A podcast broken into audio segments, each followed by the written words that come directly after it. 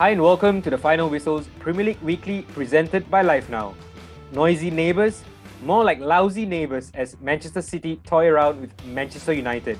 Once again, we ask, what now for the Red Devils?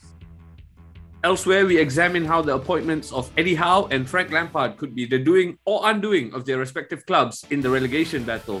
All this and more on the Final Whistles Premier League Weekly presented by Live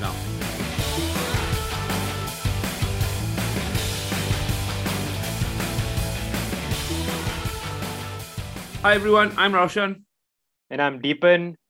Uh, wow, Roshan. I, I started the year with uh, vim and vigor.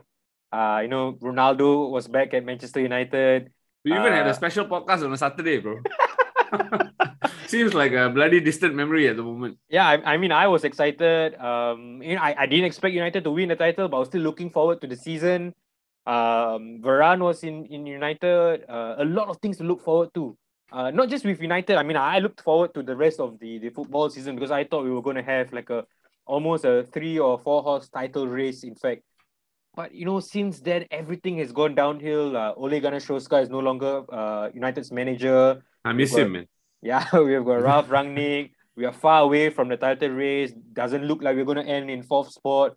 I can't wait for the season to end, bro. I, that that's really how I feel at the moment. And and, and you know, unfortunately, I look forward to uh, doing this with you each week. But as each result goes, I look forward to it less and less each game week. I don't know whether you feel the same. No, I feel absolutely the same. Imagine being a United fan and sucking at FPL. That's my story of the season. I said this before. We started this podcast with, to your point, so much vim and vigor, and it's gone wayside absolutely, right? And yeah, it's. I made this point to you yesterday. You mentioned I don't feel pain. I feel numb.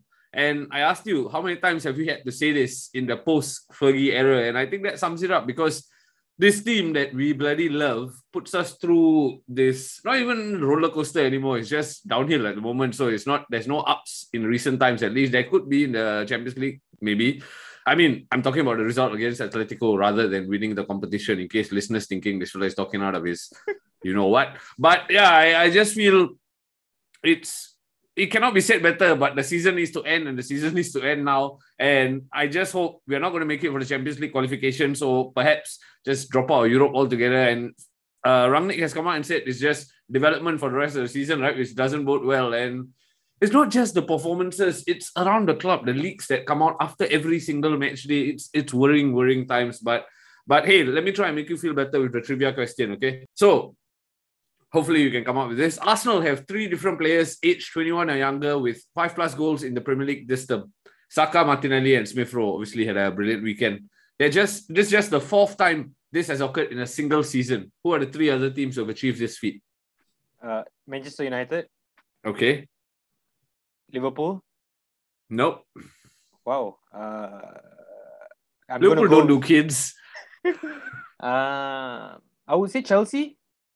Yeah, I'm impressed. So you want to give me which year? Let me get the la- let me get the last club first. So there's one more club, Okay. right? Yeah. Is this a, a, a big club? I guess. Spurs. No. Okay, I'll come back to you with the with the third club.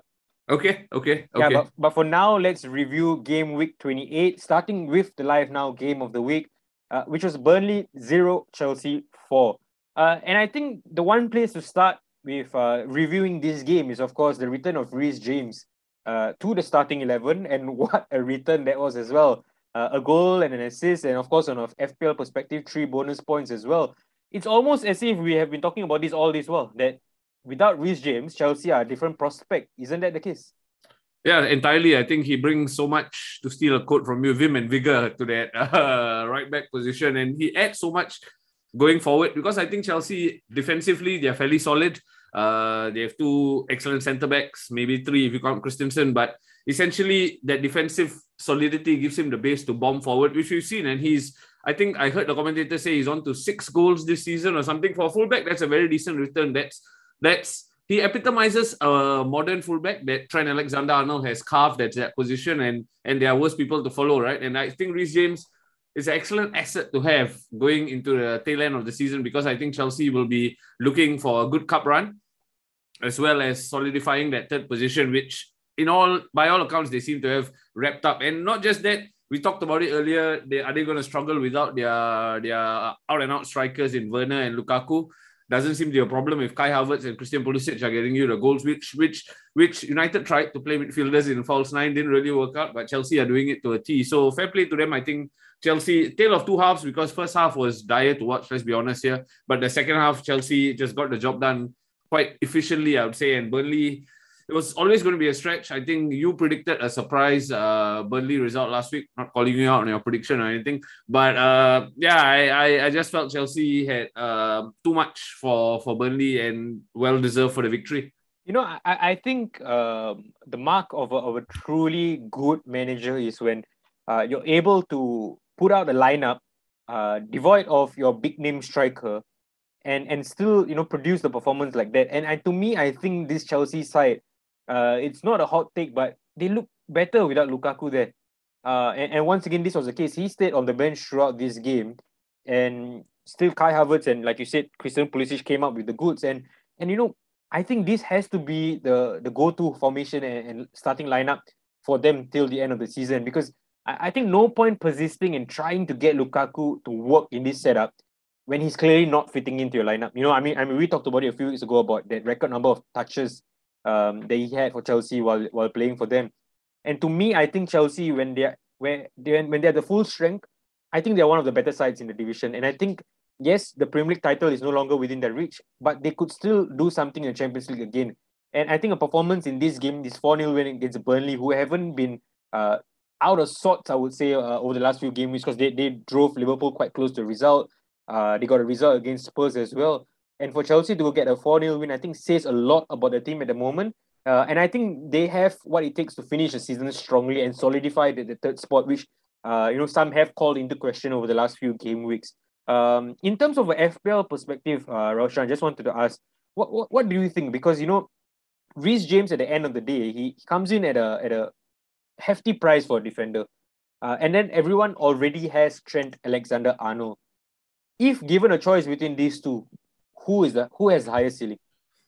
I would think Trent, unfortunately. I, I, I do think Trent slightly edges it based on historical evidence, right? Trent is one of the highest scoring uh, fullbacks in the game. I take your point about the price point, and that's why Trent comes at that price because he comes with the territory of guaranteed goals return. But Reece James offers you, uh, if you want to rejig, I don't think Reece James is a bad fallback option on, but ideally you can fit both of those players into your team. I think a lot of people will agree with me that they are slowly jumping off the Lucadin bandwagon. So perhaps that might free up some funds for Reece James, perhaps. And I'm completely in agreement with you that Chelsea look set to finish the season strongly. So it'd be a good time to bring in a Chelsea asset. And there might be rotation that comes into play uh, with the attacking lineup because they have options. Because I think Tuchel you you touched on it there. He he regardless of the players that play, they play in a certain way. So he's confident of rotating that uh, front line. But in the back, Reece James will be, I, I think, considering he missed a hefty part of the season, uh, a shoe in to start.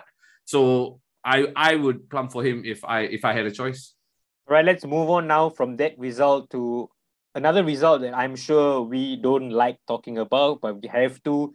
Uh, and that's, of course, Manchester City for Manchester United 1.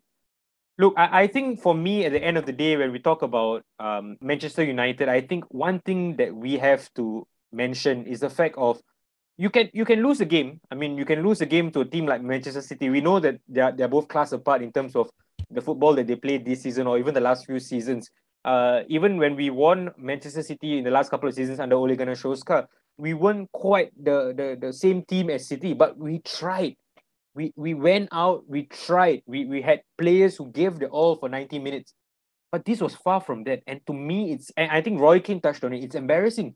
Embarrassing as a Manchester United fan to see the kind of performance that these boys or these players put out uh, against a City rival. And to me, it's unacceptable. And at the end of the day, I think that the biggest problem is that I think most like and we have mentioned this a few times on the show most people point their finger at Harry Maguire, and I saw him trending again on Twitter after this. I'm sorry, I I'm not saying I'm not defending Maguire or he is a part of the problem, but there are ten other players there who are in the same bad form as he is. You know, yes, you can see that Maguire sticks out because he, he's got the captain's armband or whatnot. But to me, it's not a problem of Maguire anymore. I mean, you look at the defense, Wan Bissaka is culpable. Lindelof is culpable. Telles is culpable. Bruno Fernandes, he's a shadow of a player that he was when he first came to United. So to me, the, the biggest worry and the reason why I say I don't look forward to United games anymore is because it's not that it's one or two issues. There are several issues in the squad at the moment. Uh, I'm not sure if you agree with me. No, how how am I not to agree based on what we watch? What you say there is absolutely true. As as fans, we didn't expect it. We said it on the podcast last week as well. We didn't expect a result against Man City. But as players, you don't want the players to believe that. You want the players to go out, give their best, try their best. Credit where it's due. I thought the first half, not just with regards to the scoreline, but United were in it. They were they were thoughtful in possession. They tried to play a certain way and they tried to create something to the best of their abilities, but absolutely down tools in the second half. And that's most worrying for me. I take your point that Harry Maguire is unfortunately the scapegoat in it all. There's there's there's a plethora of problems, not just not just out of form. If out of form, you can pray they fall back into form uh, in due time. But the problem is there seems to be a rot, an attitude rot. And I touched on it earlier. The leaks that come out after every game, Ronaldo missing, you can't win. You know, Ronaldo plays, they say he's a problem. He doesn't play, and then apparently he's gone off to Portugal. There's question marks over his commitment to the team. I, I can understand that at face value, but there's just a circus around Manchester United at the moment. Um, I don't think I know results suggest otherwise, but I think Ralf Rangnick doesn't have this dressing room. I think um, I think with all due respect, Ralf Rangnick probably great manager, um, comes with great pedigree, but I feel he's out of touch with with uh, in terms of competing with the likes of Guardiola, the likes of Tuchel, the likes of Klopp. He's an elder statesman in yes, that rank. Roshan, but I, I think in terms of, of that, what, what you touch on, I think it's more to do with the fact that these players know that he's not going to be their manager at the end of the season, right, or rather right. next season. I think that in itself has created a huge problem for United because as players, you, you want to have a long term structure right there. And you know that you can impress this guy, this German guy, in, in, in over the course of the games, but he's not going to guarantee you game time next season because it's going to be a new guy coming in. And I think that is the issue. I mean, as as fans, we would love to sit here and say, oh, regardless of who the manager is, the player should give his all. But unfortunately, we, we don't see it from a player's perspective. As much as we love for them to think of the club, these are men who are definitely going to be selfish in their own ways. They take care of their own careers, they take care of their own pay packets, they take care of their own future aspirations, you would say. And I think that is the issue. Not many players there think of United first before themselves. Yeah, and I think United also have set uh, unhealthy precedents where managers have come and gone, uh, been sacked through the job, and player power has has reigned. Right, so over over time, this creates a sort of mentality amongst the players that is barren, that is evident to see, and and I think that's a lot has to be addressed. Actually, a fan tweeted uh, me and asked if we did a Geylang International and got rid of the whole squad and keep three players, who would I keep for next season? Because honestly, based on the names you ran through, based on the state of affairs, I wouldn't mind a complete overhaul. It's not going to happen because, for one, the Premier League does not operate, operate like the Singapore Premier League. But if it could, I struggled to name three players who we keep. Honestly, Sancho is the only name that come to mind. I mean, I'm putting aside Elanga because he's a youth product and is likely to stay. But honestly, I would just keep Sancho, I think Bruno, yes, I agree with you. Again, sideshow Bob, plenty of hands in the air, plenty of dissing your teammates. But Bruno's Bruno. I will keep Bruno. But I struggle to name a third. You know, I I I eventually plump for Varane because of the uh, pedigree he comes with. But again, I, I need to make this point about Rafael Varane. I think he's a world class defender, a Rolls Royce of a defender. But again, I think United have been mucked about in the transfer. It's a bit like Schweinsteiger, maybe not so bad, but we got Schweinsteiger from Bayern after his best days were gone. And that had a knock-on effect on the rest of the team, right? Schweinsteiger arrived with much fanfare, did never lived up to the billing, and then eventually left on the damn script. Same thing with Varane. Why would Real Madrid let their best centre back go in the same season? They let Ramos go, by the way, for no issue. They've replaced him superbly because Real Madrid are flying in La Liga. And United here have Rafael Varane who can't string five games together because of injury woes. I mean, clubs don't let quality defenders, quality players go just like that to a rival, let alone. So the fact that we got Varane always, for me, I was I love Varane as a player. Don't get me wrong. I think he provides great stability. But again, United are being mucked about in the transfer window time and time and time again.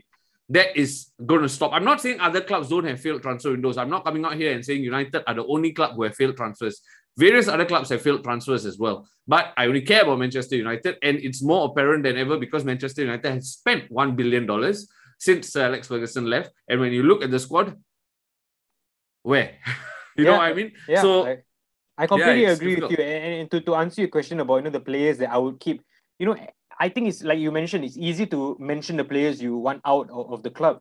And, and and like I say, even starting out from the defense, I think players like uh, Wan Bissaka, Harry Maguire, Victor Lindelof, are they really the kind of players you need at the moment to push you forward?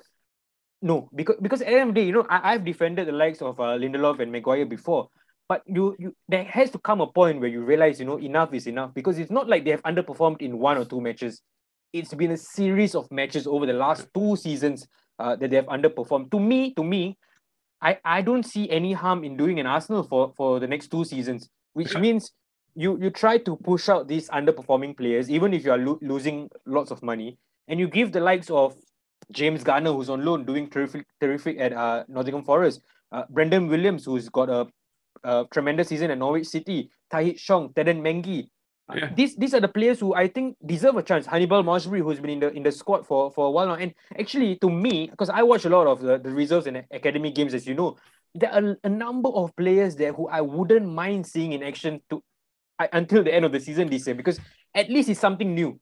You know and, and I think and I think I speak for the millions of United fans when I say if United committed to that and actually showed that this is what we are going to do, bear with us, but we are culturally resetting the club all the fans will buy into it, man. Honestly, all the fans will understand what needs to be done. And United fans, as much as all the other club fans will say we are delusional, living on past glory and all that, I do think United fans, true and true, just want to see their team perform. Not results, perform. Put in credible performances every week. I haven't felt a credible performance from this team in a long, long time. And I think that's a problem. And I, to your point about Arsenal, I do see a lot of Arsenal haters saying Arteta is out of his depth. Arteta shouldn't have let certain players go, so on and so forth. But the results speak for themselves. Have you seen the goals they scored over the weekend? That is trusting the philosophy, trusting the manager. And if someone like Ten Hag is going to come in and essentially we don't do that reset for him, then it's it's back to square one, honestly, because the cycle will repeat in 10 months or something. So yeah, I think I, I am completely with you. I think it's time for a reset at that club. And this is why I think next season going out of Europe altogether will help. I think it's going to be take a big drop off to not even qualify for the Europa League. I do think so. Unfortunately, that means we play on Thursday nights, but there needs to be a reset at some point.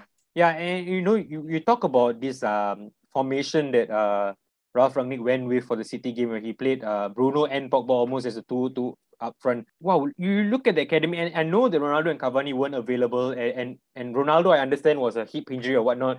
Uh, but the weird part was that Cavani trained for three days uh, and then said that he wasn't wasn't fit to play. Or, I mean, th- this guy that we, we, we all love. I mean, I, I love Cavani. I, I think he puts himself out about in the pitch when he plays.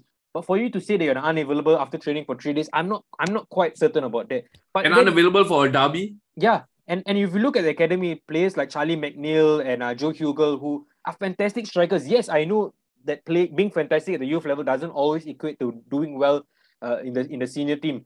But honestly, what do we have to lose at the moment? It's exactly. Not like, and it's, it's not like our senior players are performing, no? Precisely. And this is I read something that said Rangnick clearly has favorites in that team. And I think that's a big problem because Louis Van Gaal would have he did it with Rashford. He threw him on in the Europa League, and I know Rashford is in a spot of bother at the moment, but Rashford showed plenty of promise, took the chance and did it. And to your point, what do we have to lose? At the moment, David De Gea, I think he starts on reputation, still probably the better keeper in the club, but give Henderson a run if you have nothing to lose. You know, I mean, Ole was brave enough to do it. I mean, there were COVID issues, and that's why Henderson got a break in the team, but Henderson stayed for a prolonged period in the team till he was eventually usurped by David De Gea. So it's just top to bottom. There's so much wrong. And let's let's save save some of this for for the remaining podcast because United do have a couple of difficult fixtures coming up, so it won't be the last time we're discussing United's troubles. Yep. Uh, moving on now to two clubs uh, who are moving in very different directions under new managers. Uh, this, of course, Eddie Howe at Newcastle United and Frank Lampard at Everton. Uh, you look at Newcastle's recent results, and they have been nothing but fantastic. Uh, in the past weekend, they of course had a 2-1 win over Brighton. Uh, and if you look at their fixtures, they have been unbeaten for six matches, uh, which has included four wins in that run. Uh, they take on Southampton next, which we'll talk about a bit later on. But wow, what a job Eddie Howe has done. And actually, I mean, I was talking about how uh, Bruno Guimaraes will come and you know really change it up for them. He hasn't even been able to get into the starting lineup because uh, Newcastle have been on a good form, and Eddie Howe has stuck to his guns and allowed this first 11 to go on and, and, and win games for him. And we're talking about the likes of Willock, who has come into his own in the last few games, and Joelinton, who has been has been transformed into a midfielder and he's doing well. So all praises to Eddie Howe. I think he's done a fantastic job. Uh, would you say Newcastle are, are, are good to stay up? No, hundred percent. Newcastle, not just the money factor here. I think they've turned things around, turned things around very well, and they're they're week on week. They're up to 14th now. Would you believe? And week on week, they are they are growing in confidence, togetherness, and I I, I have to give massive plaudits to Eddie Howe because he had a reputation for being a good manager, developing a good team. Didn't have the best defensive acumen, I would say, this time at Bournemouth, but he's proven that the team can be a sum of their parts. And I touched on it during the transfer window. He's got his transfer spot on. Chris yeah, and, and, and, and Roshan, sorry, you, you say they got a transfer spot on. But I'm just going to play devil's advocate here. On paper, it didn't seem like it was fantastic signings, given, exactly. give, given the fact that we knew they had money. Uh, the word functional came to mind, right? He didn't go out and get his Hollywood signings. Guimaraes is a bit of a, I guess, ticks the Hollywood bracket because of the clout he comes with. But they got players, been there, done that. They got Matt Targett, they got Chris Wood, they got Kieran Trippier, who's unfortunately injured. They got Dan Burn. And Chris Wood hasn't scored a goal yet, by the way, but he leads that line and he leads that line well. A bit like, again, sorry for the Premier League reference, but Sime Zuzul. Uh, you know, I mean, he's yeah. constantly pressing. He does a lot more than just score goals. That brings great vigor to the team. He brings players like Fraser into the equation. He brings players like Joelinton into the equation. Joe Willock, who I know you are not a fan of, has been he he hit the post before Fraser scored as well, right? So he looks bombing forward when he comes in from midfield. And Jonjo Shelvey at times with the armband does really well. I think Jamal Lascelles was a big problem for Newcastle. I think he unfortunately missed the game with COVID or injury, perhaps, and then that brought Dan Burn and Fabian Schär into the centre back pairing, and that pairing is working. So again, winning is contagious. And I think once Newcastle got one or two under their belt, they are building. They are building, they're building, they're building. I, I've heard, I've read good things at least about Kieran Trippier appearing on the True Geordie podcast, which is the Newcastle official podcast, which I want to check out at some point in time. And he said some good things about, about the harmony, about the, the squad mentality in that team. And I think Newcastle were always equipped to push along this way because of the money, but having the money and doing it is another thing, as we'll touch on Everton later. But I think Newcastle deserve massive credit for getting themselves out of trouble, and I think they are poised to finish the season quite strongly, and then hopefully do as well, if not better, in the transfer window and come back stronger next year. Yep, and while Newcastle are going up the table, uh, one side that has found it difficult to do so is Everton. Uh, right now, if you look at the Premier League table, the bottom three teams are basically what most people thought the, the bottom of the table would look like uh, at the end of the season, which is Burnley in 18th, uh, Watford in 19th, and Norwich in 20th position. Uh, Everton are sitting at 17th at the moment, and of course, they are on the back of a 5 0 loss to Spurs. Uh, I watched this game, uh, and wow, Everton were out of sorts in every department. You know, watching this game, and, and to me, I was I was quite confused as to why Lampard set his team up in this manner, given the fact that they were away to Spurs. They know Spurs can knock it out about, and they've got Harry Kane and Son who can combine quite well. But they almost played it to Spurs' hands. And to me, I look around at Everton's team, and and look, you know, as much as I'm a United fan and I wanted to see new faces, I always understood why Van der Beek perhaps didn't get a game, and that was to me because, and, and this was uh what the, the the news was coming out at the time that you know Van der Beek doesn't have the physical nature or the athleticism to be part of that Premier League 11 almost. And I think I saw that against Spurs where he couldn't cope in midfield. He was sucked off in the 50th minute um, uh, for, for Dele Alli, I believe. And you look around this uh, Everton squad at the moment, there are not many players here that tell you that they belong in the Premier League. And I'm just talking about the defense. Michael Keane, Mason Holgate, Jonjoe Kenny. Are, are these players who, who are at Premier League level at the moment? I don't think so. Yes, maybe Pickford, England number one, but he's also susceptible to errors now and then. And you look around the squad, you look at midfield, uh, Allen, who's a great ball winner, but does he have the capability to push on from midfield? Doucouré also mid tier.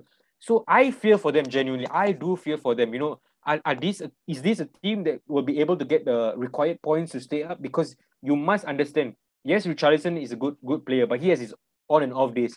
And Calvert Lewin hasn't been fit for God knows how long. You know, can he start scoring again and give Everton the win?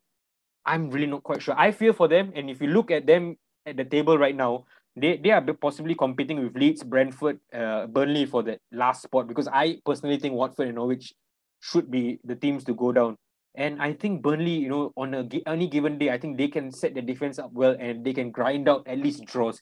But for Everton, I really can't see that happening. Do you fear the worst for Everton now? I do. I think Lampard is in a difficult position. I think we touched on it when he was appointed. He doesn't have that relegation experience, and it's telling because of the way he's setting up his team, right?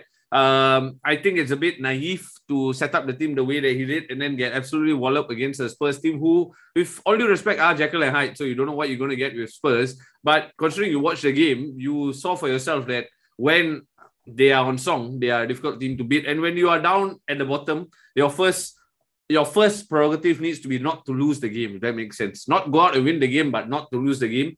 I think in that way, Lampard can talk a big game, tell his boys to go out and get three points against the Spurs team who are out of sorts at times. But it requires a bit of understanding or maturity to say we're going to first not lose and then we build from there, maybe nick a goal. And I think the sooner Everton realize that, the better. Uh, it's not just Lampard, who's the problem. I feel the players they brought in, Donny van der Beek, you saw it for yourself, um, doesn't exactly cover you in glory in that midfield. And then you look at Dele Alli, when's the last time he showed up for a game? Uh, Dom Calvert-Lewin in the race with Cavani for the most injured striker all season long. So it's it's it's a plethora of problems. Yes, they have gotten maybe one bright spark from the season. On paper, I take your point that defense does not look like a Premier League defense considering the players you listed up. But as a squad, between the four teams, between 17 to 20th, I do think Everton have the strongest squad, which might count for something. Watford, Norwich, Gunners, I agree with you. But Burnley, on their day under Sean Dyche, we've seen it time and time again, them surviving by the skin of their teeth. So can they do it again? I wouldn't put it past them because Burnley have known to be plucky. They can make a result anytime. And if Everton continue this spiral, as much as I said, winning is contagious, so is losing. So it might become a bigger issue if Lampard doesn't get one or two results, and I'm not talking about wins, some encouraging draws to build a platform and then go from there. Because no. I rather get four or five encouraging draws than one flash in the pan win. You know, you, you talk about Burnley, just wanted to share a nugget of info. I probably shared this with you before. But uh, Sean Dyche is the only Premier League uh, manager I have on my WhatsApp.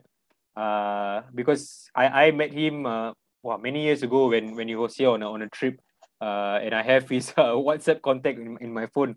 Uh, maybe I should send him a message to wish him well for for. Drop him a uh, drop him a text to ask him uh, what he thinks about uh, usurping Everton into 17th position.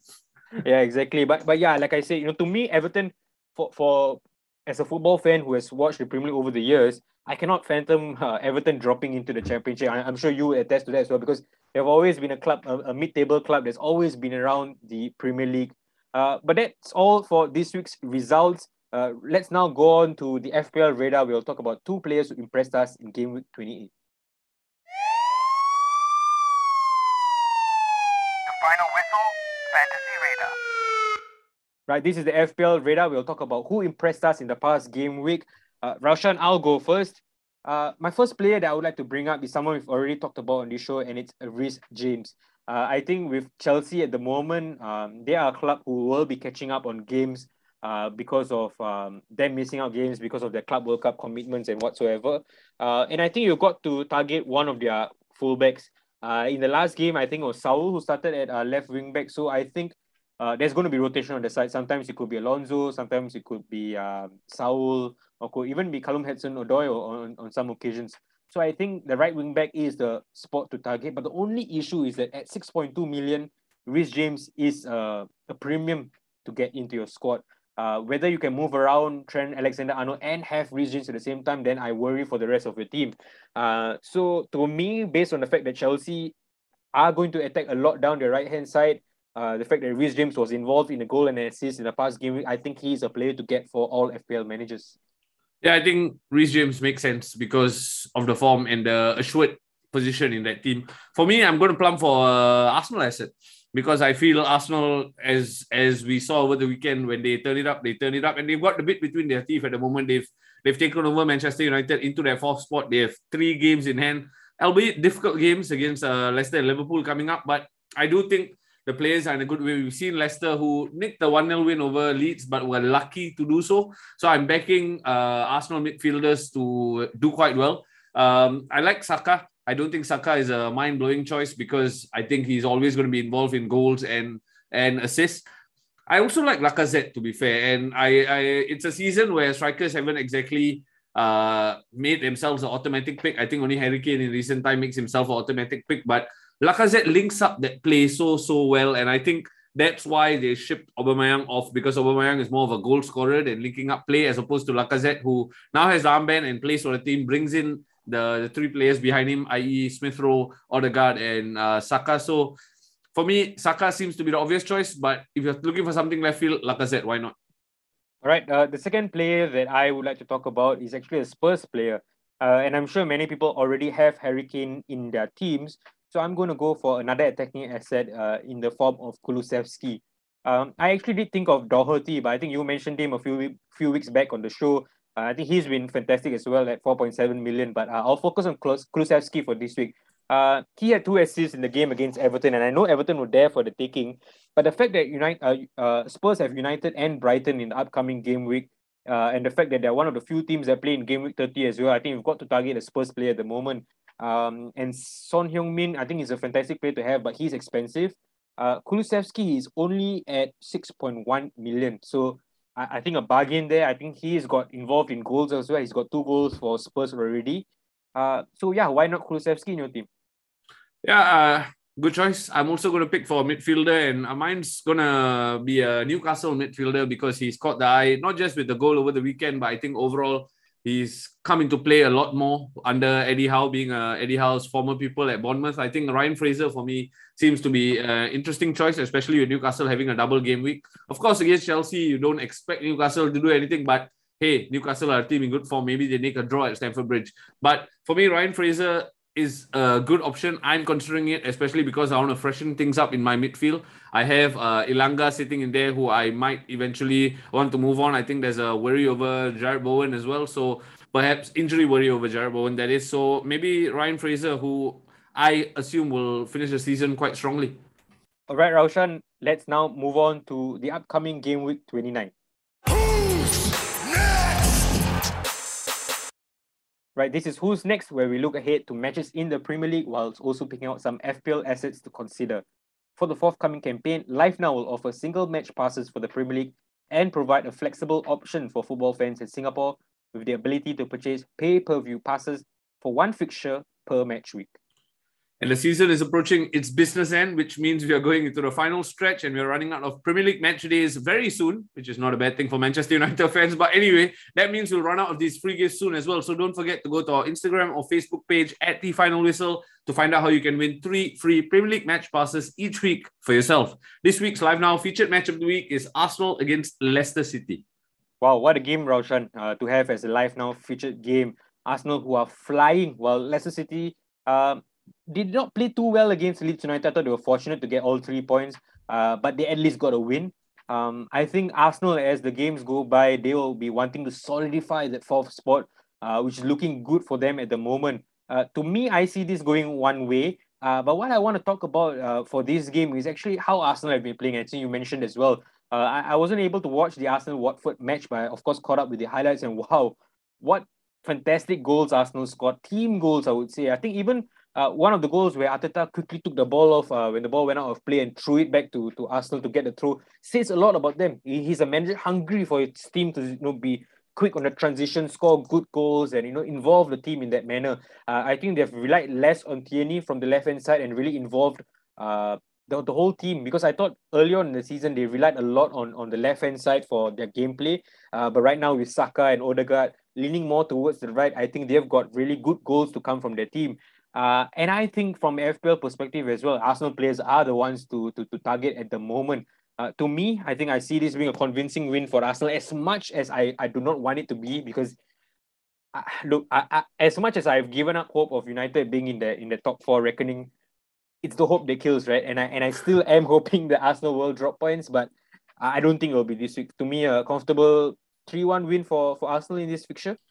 Yeah, I can't follow you there. Leicester have been, I mean, I know they got a result over the past weekend, but they've been fairly dire all season long. So this seems straightforward enough for, for Arsenal to get the job done. Uh, I think Arsenal in good nick. You talk about the manager being involved in getting the ball quickly back together. I think it speaks volumes of the direction the club are moving in. And I think results like this weekend, I do expect them to beat Leicester will be important in that project, that reboot that Arsenal have set in place with Arteta and the younger players. I think they will finish top four, and this weekend they will solidify it with a win against Leicester. Uh, any score predictions? I say 2 0 to the Arsenal. All right. Uh, the other matches this game week is, of course, Brighton, Liverpool at 8.30 on Saturday. Uh, Brentford, Burnley, uh, and then, of course, United plays Spurs, a big game for both sides. Uh, one to get back into the top four race. Uh, Spurs will be, of course, looking for all three points after that big, big victory against Everton. Uh, on Sunday, Chelsea played Newcastle. Uh, Everton play Wolves, Leeds, Norwich. Uh, Southampton take on Watford, West Ham, Aston Villa. Uh, and then the game week ends with uh, Crystal Palace and Manchester City before the double game week fixtures get underway. Um, I would love to preview the other games, but I want to focus on the teams having a double game week, uh, which is, of course, Brighton, Spurs, Arsenal, Liverpool, Everton, and Newcastle. Uh, Roshan, we talked about Arsenal a lot uh, in the fact that, you know, these are the players that to target.